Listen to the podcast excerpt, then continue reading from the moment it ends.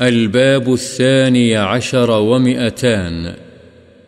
باب فضل قيام الليل. رات کے قیام کی فضیلت کا بیان. ومن الليل فتهجد به نافلة لك عسى أن يبعثك ربك مقاما محمودا۔ اللہ تعالی نے فرمایا اور رات کے کچھ حصے میں نماز تہجد ادا کر یہ تیرے لیے ایک زائد عمل ہے۔ امید ہے کہ آپ کا رب آپ کو قیامت کے دن مقام محمود پر کھڑا کرے گا۔ تتجافى جنوبهم عن المضاجع يدعون ربهم خوفا وطمعا۔ ان کے یعنی اہل ایمان کے پہلو ان کے بستروں سے دور رہتے ہیں۔ كانوا قليلا من الليل ما يهجعون۔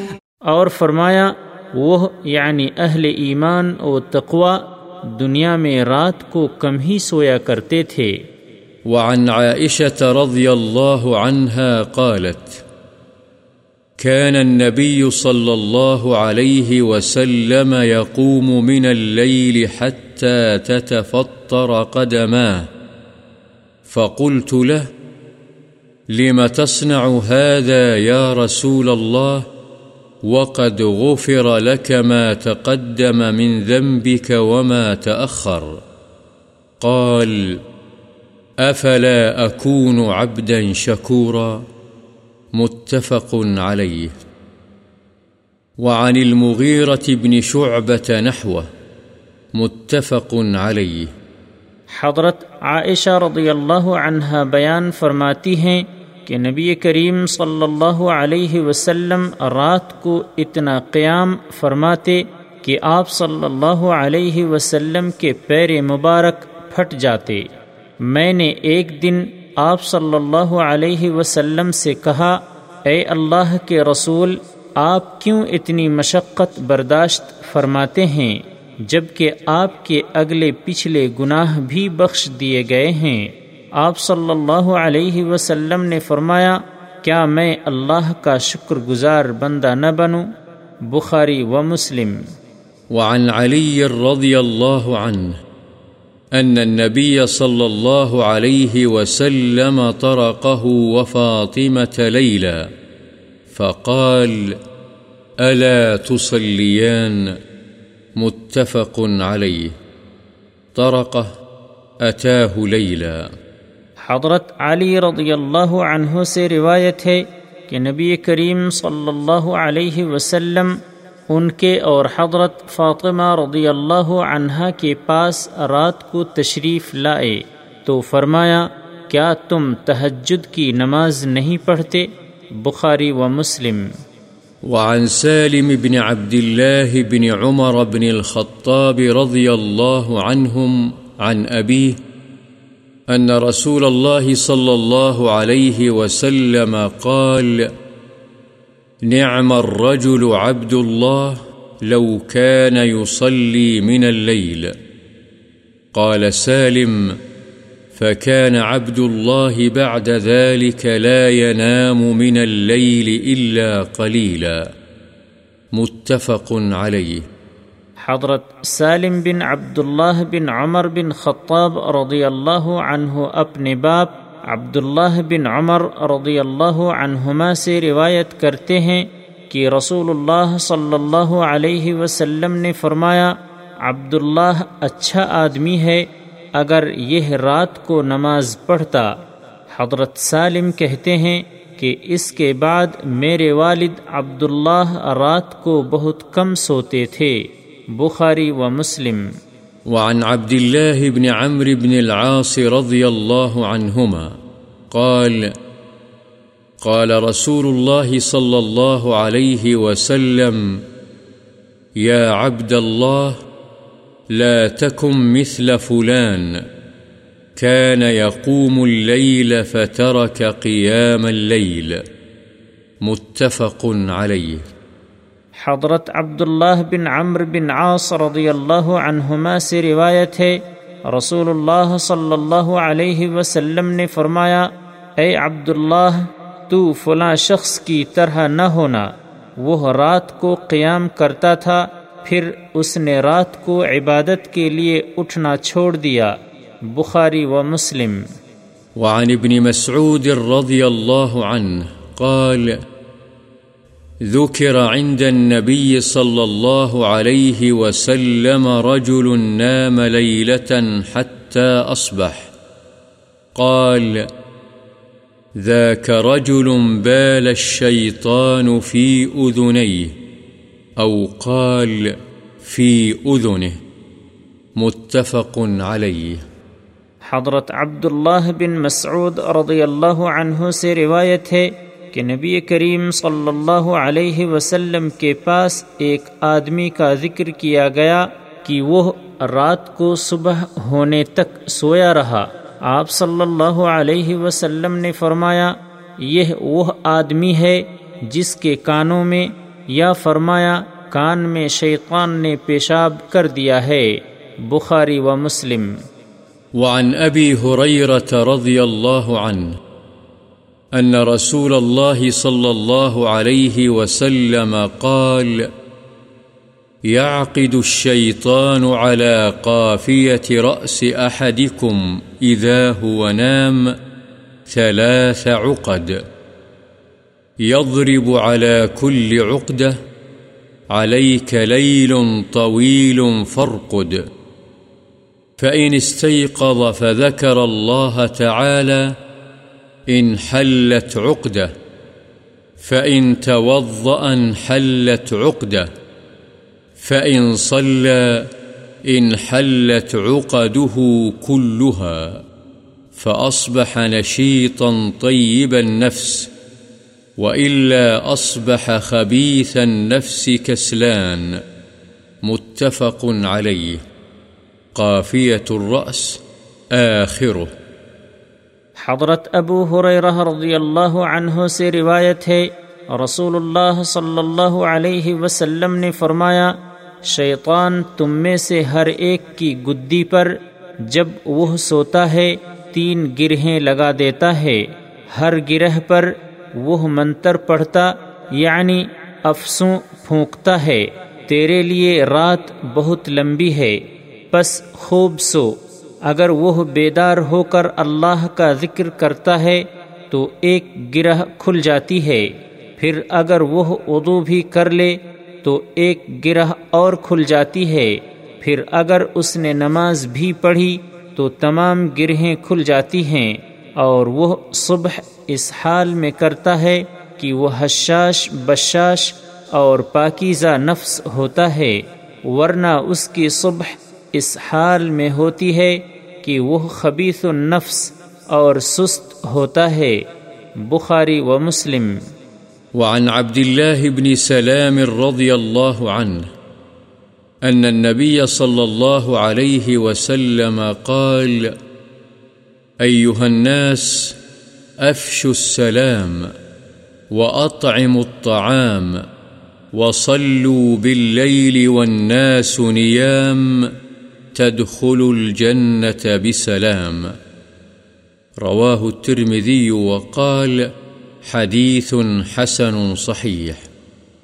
حضرت عبداللہ بن سلام رضی اللہ عنہ سے روایت ہے، نبی کریم صلی اللہ علیہ وسلم نے فرمایا، اے لوگو، سلام کو پھیلاؤ، کھانا کھلاؤ اور رات کو نماز پڑھو جبکہ لوگ سوئے ہوئے ہوں۔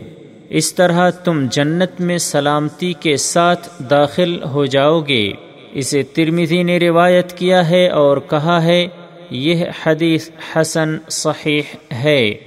وعن ابی حریرت رضی اللہ عنہ قال قال رسول الله صلى الله عليه وسلم أفضل الصيام بعد رمضان شهر الله المحرم۔ وأفضل الصلاة بعد الفريضة صلاة الليل. رواه مسلم. حضرت ابو حریرہ رضی اللہ عنہ سے روایت ہے، رسول اللہ صلی اللہ علیہ وسلم نے فرمایا، رمضان کے بعد سب سے زیادہ فضیلت والے روزے اللہ کے مہینے محرم کے روزے ہیں۔ اور فرد نماز کے بعد سب سے زیادہ فضیلت والی نماز رات کی نماز ہے مسلم۔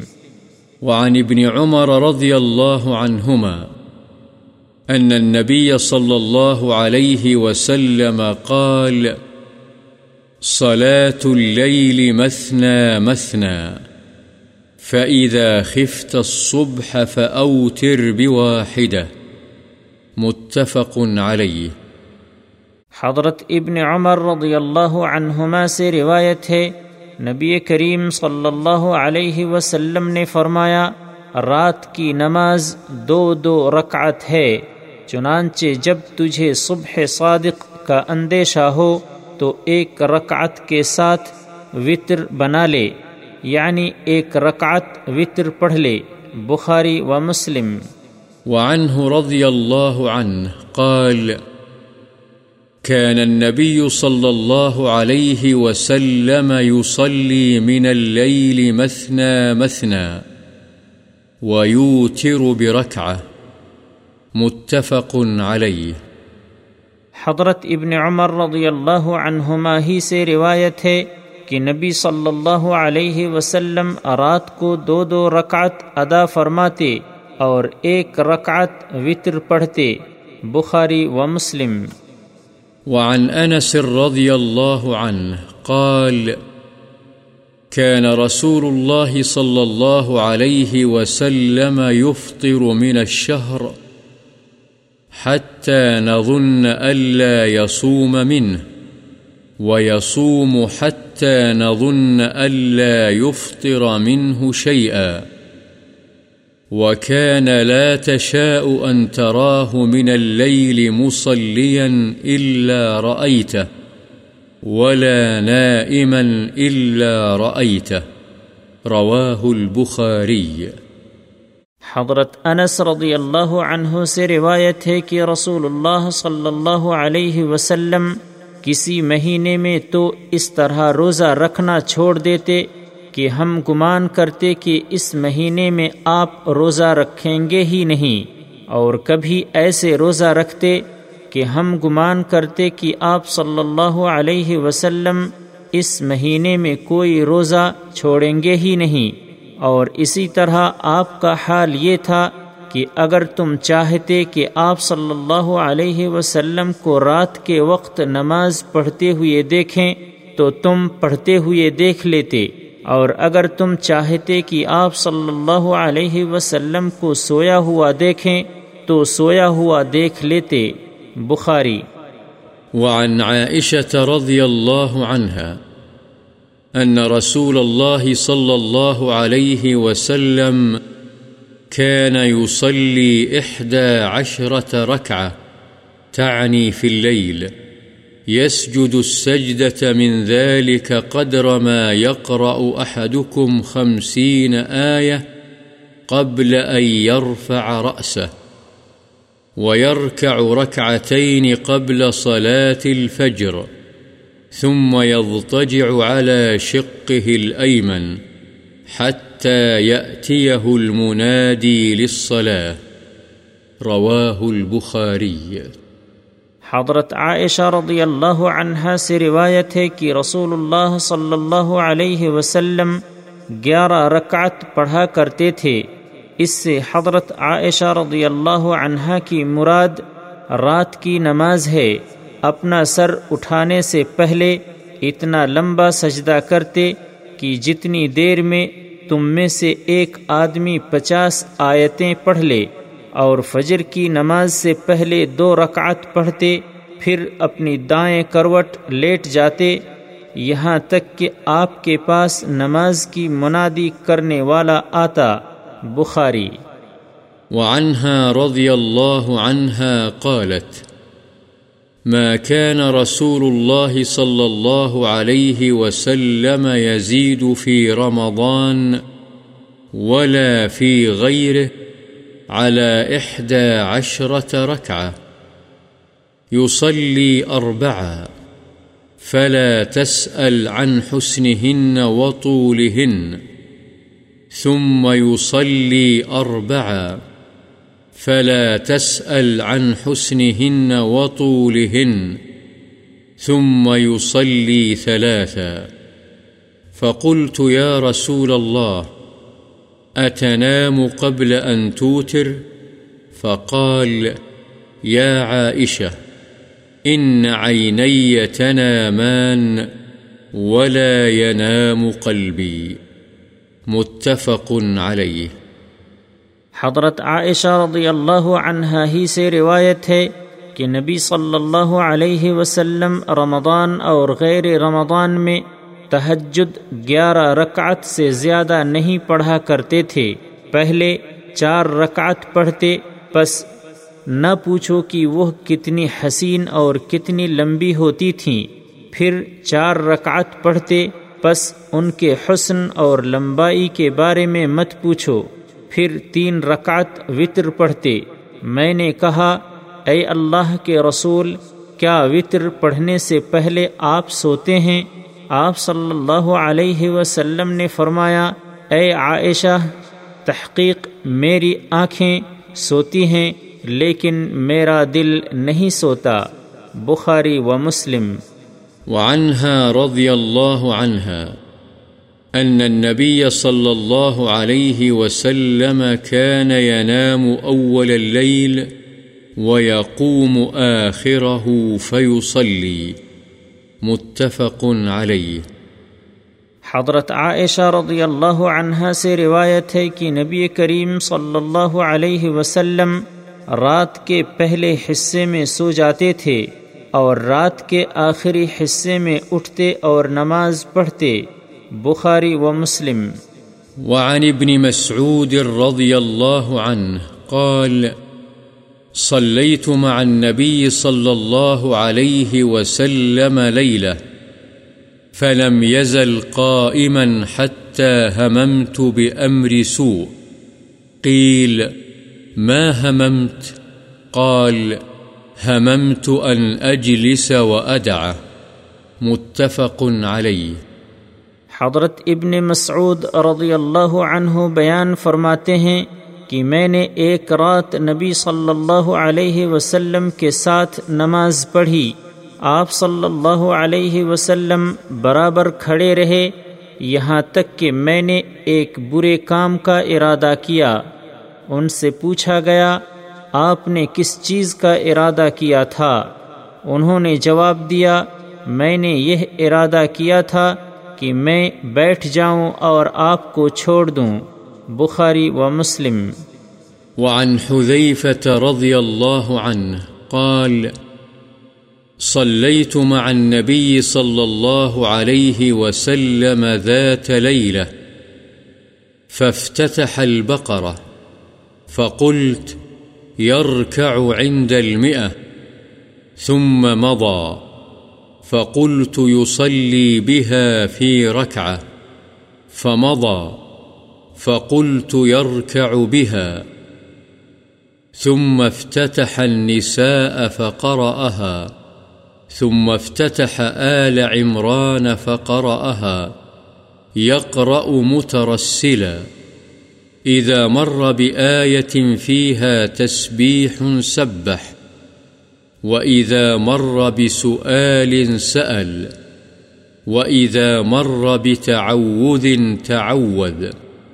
ثم ركع، فجعل يقول، سبحان ربي العظيم، فكان ركوعه نحوا من قيامه، ثم قال، سمع الله لمن حمده، ربنا لك الحمد، ثم قام طويلا قريبا مما ركع، ثم سجد فقال سبحان ربي الأعلى، فكان سجوده قريبا من قيامه. رواه مسلم. حضرت حذیفہ رضی اللہ عنہ سے روایت ہے کہ میں نے ایک رات نبی صلی اللہ علیہ وسلم کے ساتھ نماز پڑھی تو آپ نے سورہ بقرہ پڑھنی شروع کر دی۔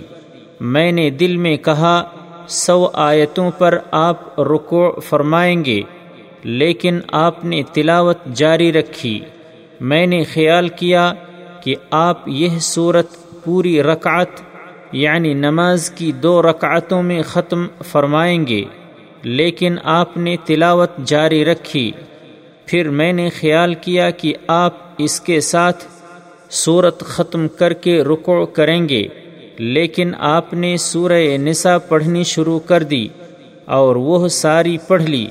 پھر آپ نے سورہ آل عمران کی تلاوت شروع فرما دی اور وہ بھی ساری پڑھ گئے۔ آپ ٹھہر ٹھہر کر تلاوت فرماتے، جب آپ ایسی آیت کے پاس سے گزرتے جس میں تسبیح کا ذکر ہوتا تو آپ اللہ کی تسبیح کرتے۔ اور جب کسی سوال والی آیت کے پاس سے گزرتے تو اللہ سے سوال کرتے اور جب کسی پناہ مانگنے والی آیت سے گزرتے تو پناہ طلب کرتے، پھر آپ نے رکوع کیا اور پڑھتے رہے، سبحان ربی العظیم، آپ کا رکوع بھی آپ کے قیام کے برابر تھا۔ پھر آپ نے رکوع سے سر اٹھایا اور فرمایا سمیع اللہ لمن حمیدہ ربنا لک الحمد پھر آپ دیر تک کھڑے رہے، تقریباً اتنا جتنا آپ نے رکو فرمایا تھا۔ پھر آپ نے سجدہ کیا اور اس میں فرمایا، سبحان ربی الاعلی اور آپ کا سجدہ بھی آپ کے قیام کے برابر تھا۔ مسلم وعن جابر رضی اللہ عنہ قال، سئل رسول الله صلى الله عليه وسلم، أي الصلاة أفضل؟ قال، طول القنوت. رواه مسلم. المراد بالقنوت القيام. حضرت جابر رضی اللہ عنہ سے روایت ہے کہ رسول اللہ صلی اللہ علیہ وسلم سے سوال کیا گیا، کون سی نماز افضل ہے؟ آپ صلی اللہ علیہ وسلم نے فرمایا لمبے قيام والي نماز، مسلم۔ وعن عبد الله بن عمرو بن العاص رضي الله عنهما أن رسول الله صلى الله عليه وسلم قال أحب الصلاة إلى الله صلاة داود، وأحب الصيام إلى الله صيام داود. كان ينام نصف الليل ويقوم ثلثه، وينام سدسه، ويصوم يوما ويفطر يوما. متفق عليه. حضرت عبداللہ بن عمر بن عاص رضی اللہ عنہما سے روایت ہے رسول اللہ صلی اللہ علیہ وسلم نے فرمایا، اللہ کو سب سے زیادہ محبوب نماز حضرت داؤد علیہ السلام کی نماز ہے، اور اللہ کو سب سے زیادہ محبوب روزہ حضرت داؤد علیہ السلام کا روزہ ہے۔ وہ آدھی رات سوتے تھے اس کے تیسرے حصے میں عبادت کے لیے اٹھ جاتے اور اس کے چھٹے حصے میں پھر سو جاتے اور ایک دن روزہ رکھتے اور ایک دن چھوڑ دیتے یعنی روزہ نہ رکھتے۔ بخاري ومسلم وعن جابر رضي الله عنه قال، سمعت رسول الله صلى الله عليه وسلم يقول إن في الليل لساعة لا يوافقها رجل مسلم يسأل الله تعالى خيرا من أمر الدنيا والآخرة إلا أعطاه إياه، وذلك كل ليلة. رواه مسلم. حضرت جابر رضی اللہ عنہ بیان کرتے ہیں کہ میں نے رسول اللہ صلی اللہ علیہ وسلم کو فرماتے ہوئے سنا، رات میں ایک گھڑی یعنی لمحہ ہے، جس مسلمان آدمی کو وہ میسر آ جائے، وہ اس میں دنیا اور آخرت کے معاملے میں کسی بھلائی کا سوال کرے تو اللہ تعالی اسے ضرور عطا فرما دیتا ہے۔ اور یہ گھڑی ہر رات کو ہوتی ہے مسلم۔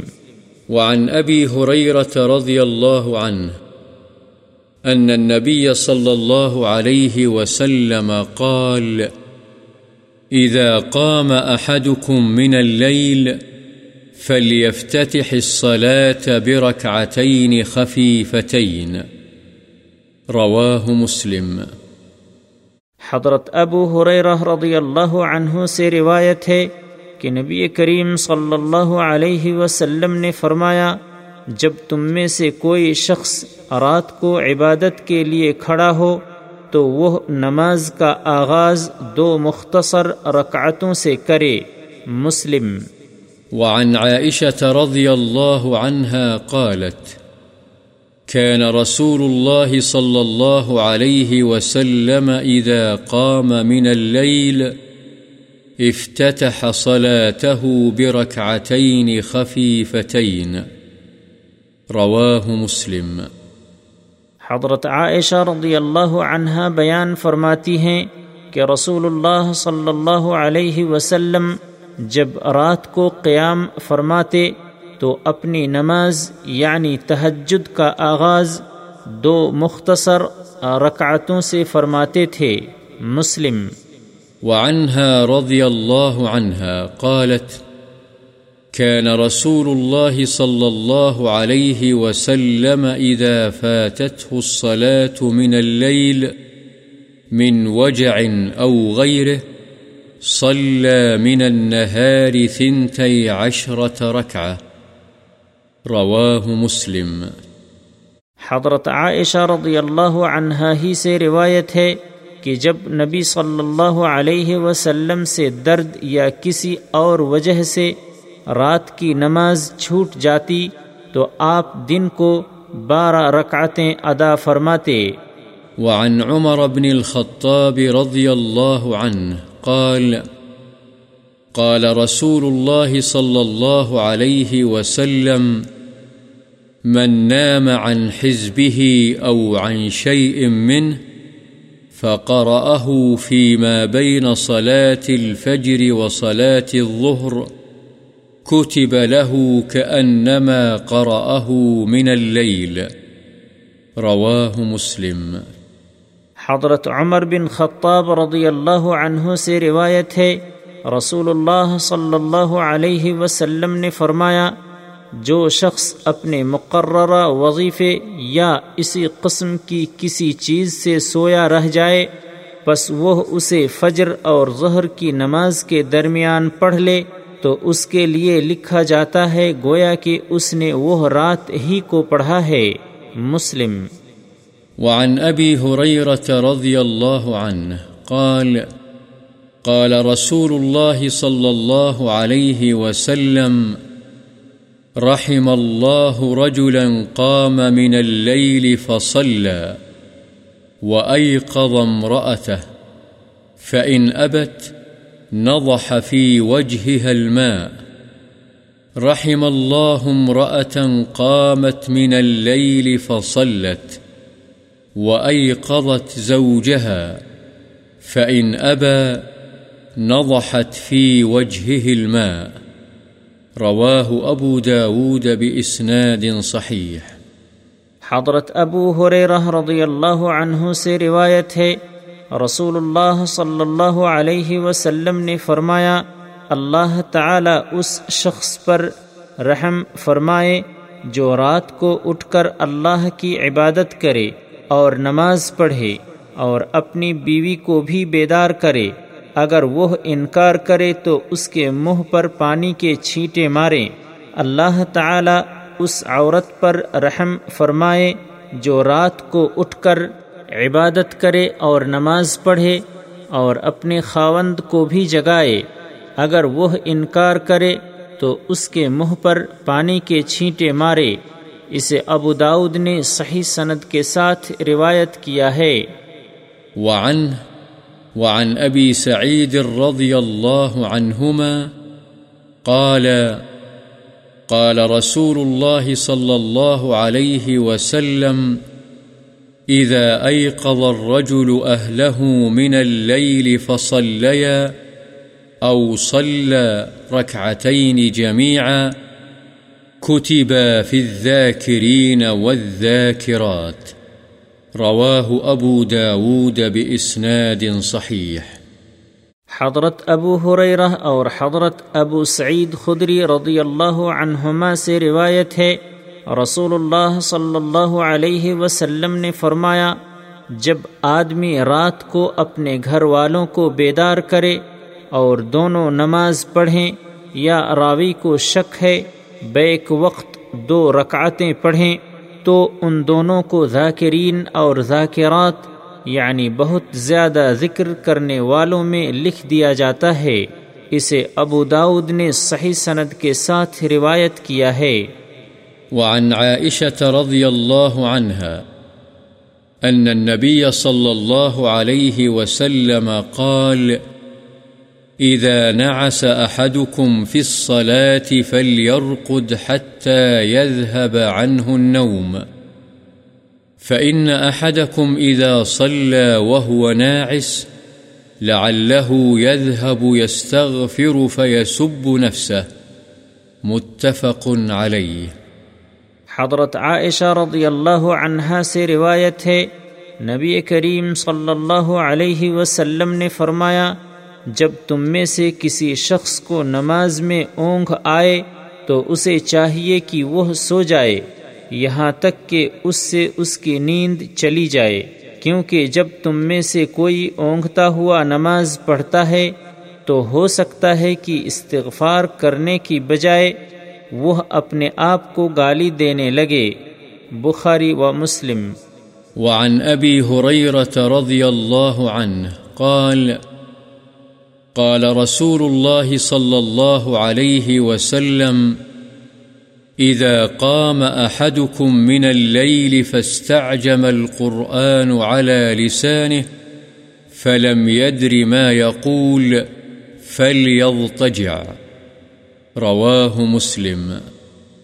حضرت ابو حریرہ رضی اللہ عنہ سے روایت ہے، رسول اللہ صلی اللہ علیہ وسلم نے فرمایا جب تم میں سے کوئی شخص رات کو عبادت کے لیے کھڑا ہو اور قرآن کا پڑھنا غلبہ نیند کی وجہ سے اس کی زبان پر مشکل ہو رہا ہو اور اس کو کوئی علم نہ ہو کہ وہ کیا کہہ رہا ہے، تو اسے چاہیے کہ وہ لیٹ جائے یعنی تھوڑی دیر سو لے۔